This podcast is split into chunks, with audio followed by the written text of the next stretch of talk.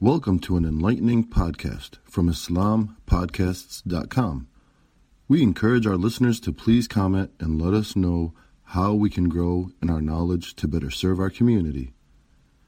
Please remind your family and friends to also visit IslamPodcasts.com for engaging discussions on current events, Islamic guidance, Quran, tafsir, seerah, and much more.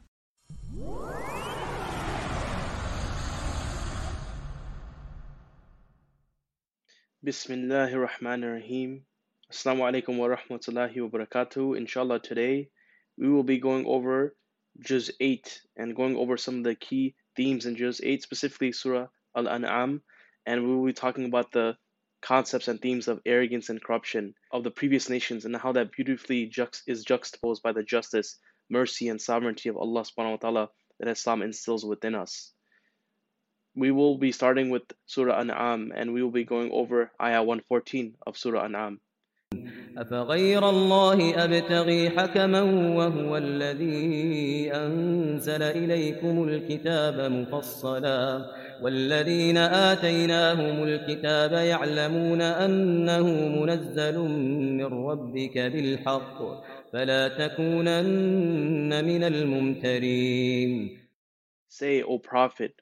Should I seek a judge other than Allah, while He is the one who has revealed for you the book with the truth perfectly explained?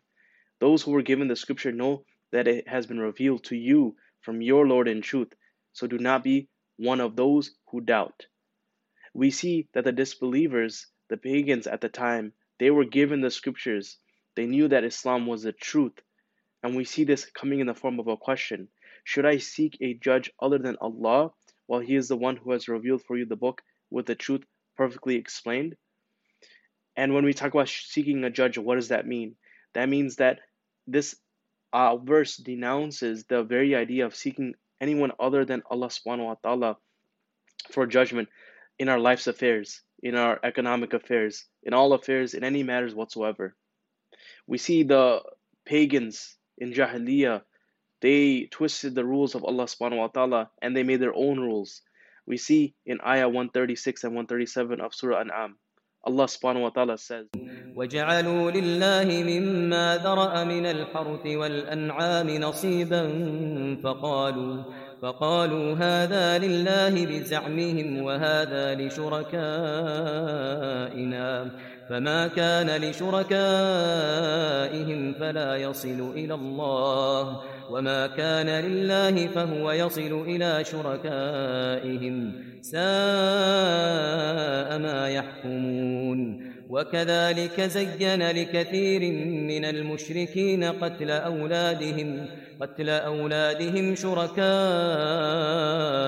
ليردوهم ليردوهم وليلبسوا عليهم دينهم ولو شاء الله ما فعلوه فذرهم وما يفترون The pagans set aside for Allah a share of the crops and cattle He created, saying, This portion is for Allah, so they claim, and this one is one of our associate gods. If the portion of their associate gods is not shared with Allah, while Allah's portion is shared with their associate gods, what unfair judgment! Likewise, the pagans' evil associates have made it appealing to them to kill their own children, only leading to their destruction as well as the confusion in their faith. Had it been Allah's will, they would not have done such a thing. So leave them and their falsehood. We see the practices of the disbelievers, you know, in their ec- economic life, you know, in the life of their, uh, in their family life. You know, these concepts were present. Um, and one example that is given is splitting of the crops. They, they used to give a portion to God, saying this was for Allah, and they would give another por- uh, portion to their false deities, and they would say they would claim that this is in their practice, and this is how they would show gratitude to uh, to the to the Creator. In their social system, they would be encouraged by their pagans' evil associates to kill their own children. Who are the pagans' evil associates? These are the priests and lawmakers of the land who added their own traditions to who added their own rules to the law of the land and they tried to be not just lawmakers, they tried to be Rab of the land. They were, in essence, the, the ones who gave the rules that people would live by. And they would induce fear of poverty. and shame, and this would, would, would result in the killing of daughters and sons in some circumstances. But we see the total opposite when it comes to the teachings of Islam. In, in Surah An'am, Ayah 151 and 152, Allah subhanahu wa ta'ala says, قل تعالوا أتل ما حرم ربكم عليكم ألا تشركوا به شيئا وبالوالدين إحسانا ولا تقتلوا أولادكم من إملاق نحن نرزقكم وإياهم ولا تقربوا الفواحش ما ظهر منها وما بطن ولا تقتلوا النفس التي حرم الله إلا بالحق. ذلكم وصاكم به لعلكم تعقلون. ولا تقربوا مال اليتيم إلا بالتي هي أحسن حتى يبلغ أشده. وأوفوا الكيل والميزان بالقسط لا نكلف نفسا إلا وسعها. وإذا قلتم فاعدلوا ولو كان ذا قربى وبعهد الله أوفوا ذلكم وصاكم به لعلكم تذكرون Say, O Prophet, come, let me recite to you what your Lord has forbidden to you. Do not associate others with him in worship. Do not fail to honor your parents. Do not kill your children for fear of poverty. We, pro- for, we, we provide for you and for them, and do not come near indecencies, openly or secretly. Do not take a human life made sacred by Allah, except, except with legal right. This is what He has commanded you, so perhaps you will understand. And do not come near the wealth of the orphan, unless intending to enhance it until they attain maturity. Give full measure and weigh with justice. We never require any uh, of any soul more than what it can afford. Whenever you speak, maintain justice, even regarding a close relative, and f- fulfill your covenant with Allah. This is what He has commanded you, so perhaps you will be mindful. The, the cornerstone of the deen is we do not associate anyone other than Allah in all matters of our life. We understand that Allah subhanahu protects the family from the parent to the child and the child to the parent. We see in the ayah it says to honor your parents. It tells the children to honor their parents, and it tells the parents do not kill your children for fear, fear of poverty. We know that sustenance at the end of the day comes from Allah subhanahu wa ta'ala, and whatever is in our rizq is written for us. This ayat protects families. These rules and regulations protect families, they protect parents, they protect children, but also the most vulnerable of society. We see those who do not have parents, who do not have families. These are the orphans. And justice is not only enforced on uh, people who have families, but also uh, it protects the orphans of society, where Allah subhanahu wa ta'ala says, Do not even come near the wealth of the orphan unless in, intending to enhance it. And this all happens when we instill and we implement the rules of economics and life within our society. Furthermore, Allah subhanahu wa ta'ala says at the end of Surah An'am, Ayah 160 and 161. من جاء بالحسنة فله عشر أمثالها ومن جاء بالسيئة فلا يجزى إلا مثلها فلا يجزى إلا مثلها وهم لا يظلمون. قل إنني هداني ربي إلى صراط مستقيم. قل إنني هداني ربي إلى صراط مستقيم دينا قيما دينا قيما ملة إبراهيم حنيفا وما كان من المشركين Whoever comes with a good deed will be rewarded tenfold, but whoever, whoever comes with a bad deed will be punished for only one. None will be wronged.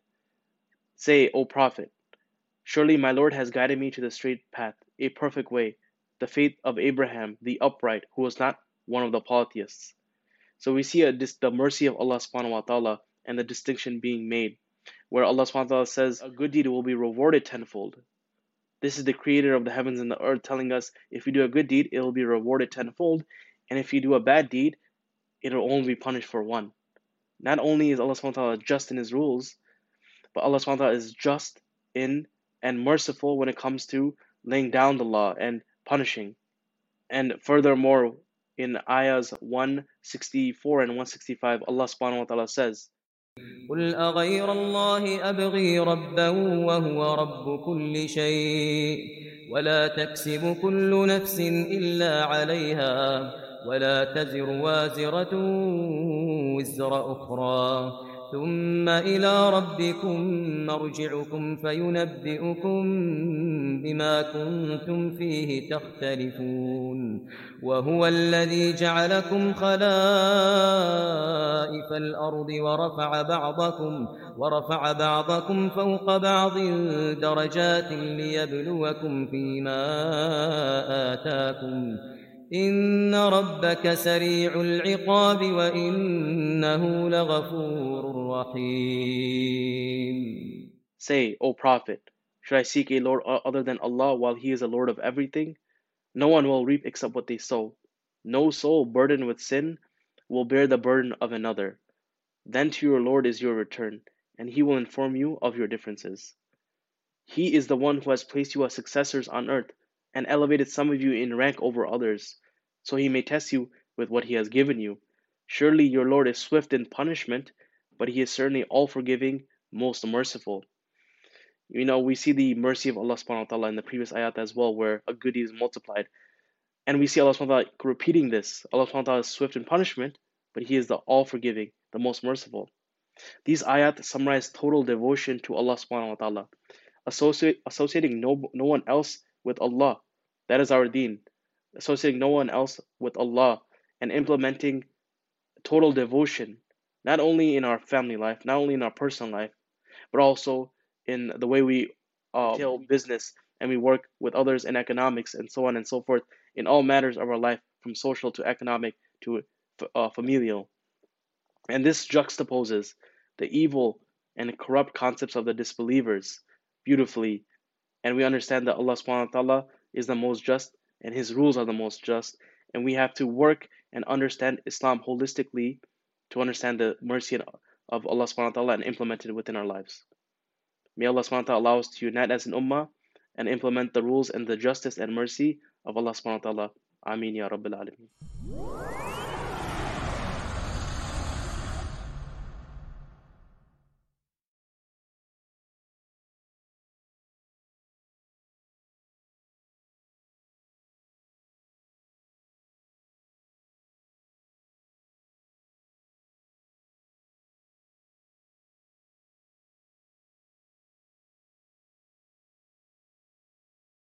Thank you for listening to this podcast.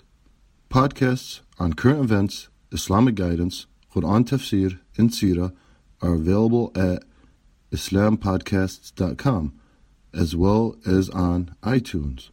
Rate, review, and comment and let us know how we can grow in our knowledge to better serve our community. Please subscribe, share, and tell a friend about islampodcasts.com.